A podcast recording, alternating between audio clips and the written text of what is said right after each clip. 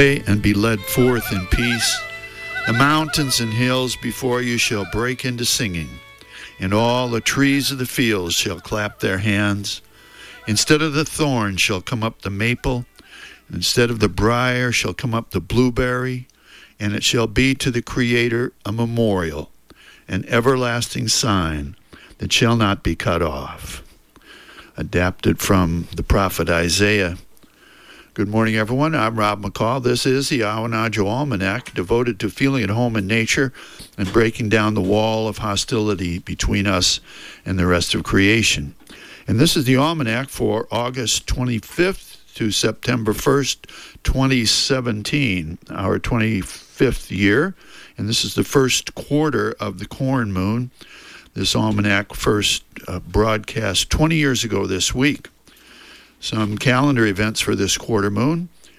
August 24th, the printing of the Gutenberg Bible was completed in 1456. Liberation of Paris in 1944. August 26th, women, American women, got the vote for the first time in 1920. August 27th, Mother Teresa was born in 1910. And August 28th, the March on Washington in 1963.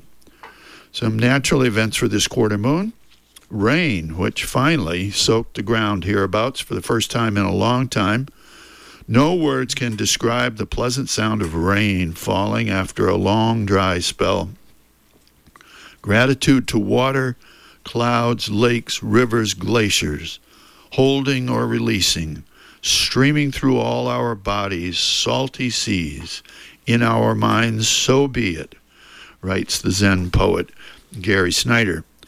Some unnatural events, extreme extremes of weather are being reported from many quarters of the globe. Aside from the political aspects of global warming, the scientific evidence is getting increasingly clear. It is happening. Old timers tell us that Blue Hill Bay used to freeze over all the way to Long Island. And in Antarctica, the annual air temperatures have risen 5 degrees Fahrenheit over the past 50 years, causing great chunks of the ice cap to break off in summer and an ever diminishing area of sea ice in winter. Sea ice is the habitat for krill, which is a major food source for penguins and sea mammals, especially the great whales. Krill have declined 60 to 90 percent since the early 1980s according to government funded research. Great changes moving over the face of the earth. The old ones say, only the earth remains. Here's some wild speculation. Maybe there's enough hot air generated in Washington debated the reasons for global warming to actually cause it. Here's a rank opinion. We love our cars more than we love the earth. It's as simple as that. And here's a field and forest report. The blueberry harvest is winding down. A lot of sore backs out there. Blueberries are ripe, and oh, what a delicious explosion of flavor and memory in one berry. Queen Anne's lace is in bloom in the fields and on the roadsides. Its spicy aroma brings back so many childhood memories. A circle of lace with a tiny dark cross in the center.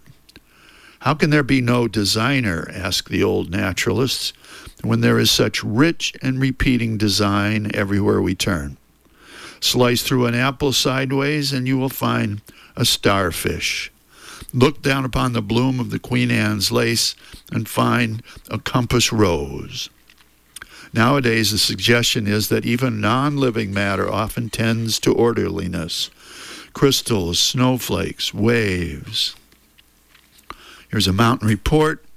Awanadjo rests ever so patient and quiet under the feet of many pilgrims going to her summit to breathe the higher air and see the bay and islands off to the east and the vast woods in other directions. Walk carefully and thankfully. Here's a saltwater report.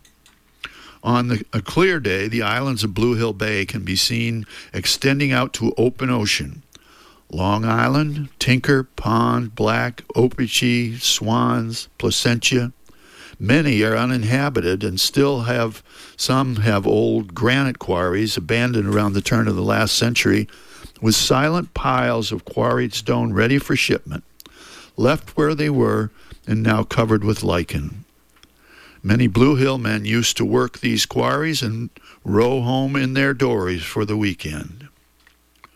And the critter of the week is the earwig, a primitive proto insect which likes to hide out in nooks and crannies during daylight to come pouring out in great numbers when disturbed. There are 18 species in North America, according to my guidebook. The female, interestingly enough, protects the eggs after they are laid and looks out for the young. They do not invade your ears, thanks heavens. And finally, a seed pod for you to carry around with you this week, again from the American Zen poet Gary Snyder. Eating the living germs of grasses, eating the ova of large birds, the fleshy sweetness packed around the seeds of swaying trees, the muscles of the flanks and thighs of soft voiced cows, the bounce in the lamb's leap, the swish in the ox tail, eating roots grown swole inside the soil, drawing on life of living, clustered points of light spun out of space, hidden in the grape.